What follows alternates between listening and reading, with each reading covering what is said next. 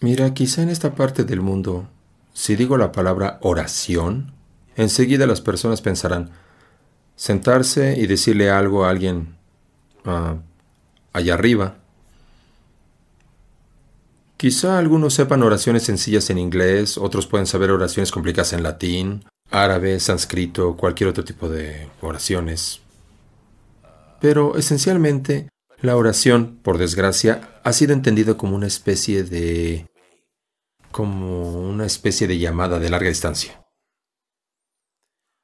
La oración no es un acto, es una cierta cualidad que traes a tu vida.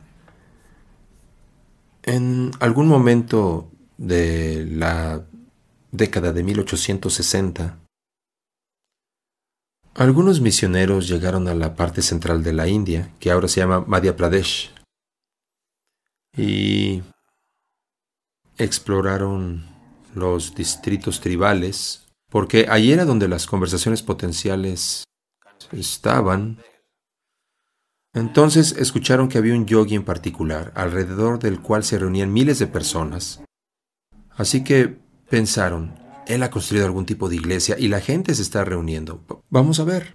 La competencia, ¿sabes? Entonces fueron allí. Cuando llegaron allí, no pudieron creerlo.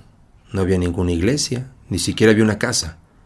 El yogi estaba simplemente sentado bajo un árbol. Solo llevaba un taparrabos. El torso desnudo. Solo estaba sentado allí. Alguien que parece que no vale nada.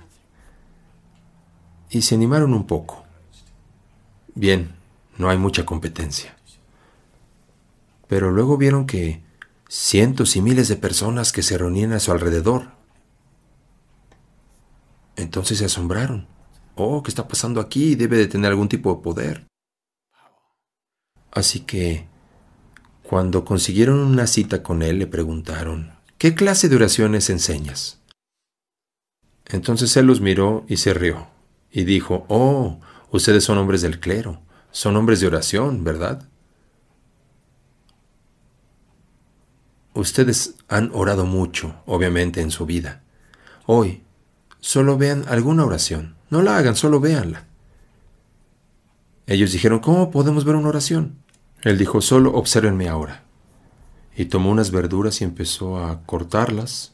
Él dijo, esta es mi oración. Solo obsérvenla con mucho cuidado, obsérvenla. Esta es la oración. Así que la oración no solo es vocal.